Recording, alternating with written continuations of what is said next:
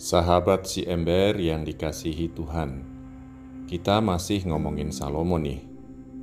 Karena dia nggak setia dan menyembah dewa-dewa asing, kerajaannya dikoyakkan.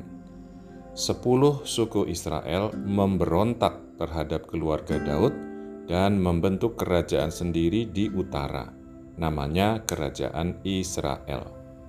Dua suku melanjutkan tahta Daud, menjadi kerajaan Yudea atau Yehuda di selatan. Teman sahabat Yesus yang terberkati. Dalam Injil sekali lagi diceritain interaksi Yesus dengan orang kafir. Yesus nyembuhin seorang yang tuli dan gagap di Danau Galilea.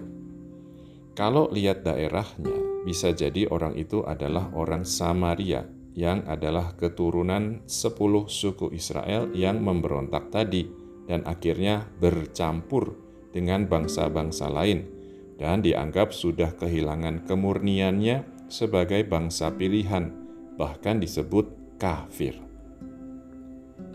Teman-teman yang disayangi Tuhan, kalau ceritanya beneran begitu, yang dilakuin Yesus bukan sekadar nyembuhin orang tuli dan gagap, Yesus bisa dibilang melakukan rekonsiliasi, membangun jembatan untuk menyambung kembali relasi yang udah lama terputus.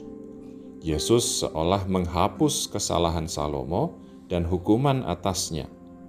Yesus juga merangkul orang yang tersisihkan, bukan hanya karena kondisi fisiknya, tapi juga karena dianggap tercemar dan tidak murni lagi sebagai orang Yahudi. Sis and bros, murid-murid Yesus yang terberkati. Ngurusin diri sendiri aja, ngejar kesenangan sendiri aja, selalu bukan pilihan yang oke. Itu ngejauhin kita dari sesama dan Tuhan. Hubungan dengan Tuhan terputus, kebersamaan dengan sesama menjadi renggang, bahkan bisa jadi ada perpecahan. Tuhan aja nggak kepingin, eh sorry, Tuhan aja kepingin bergaul, bahkan bersahabat sama kita. Tuhan aja nyiptain orang lain di sekitar kita untuk jadi teman dalam perjalanan hidup kita.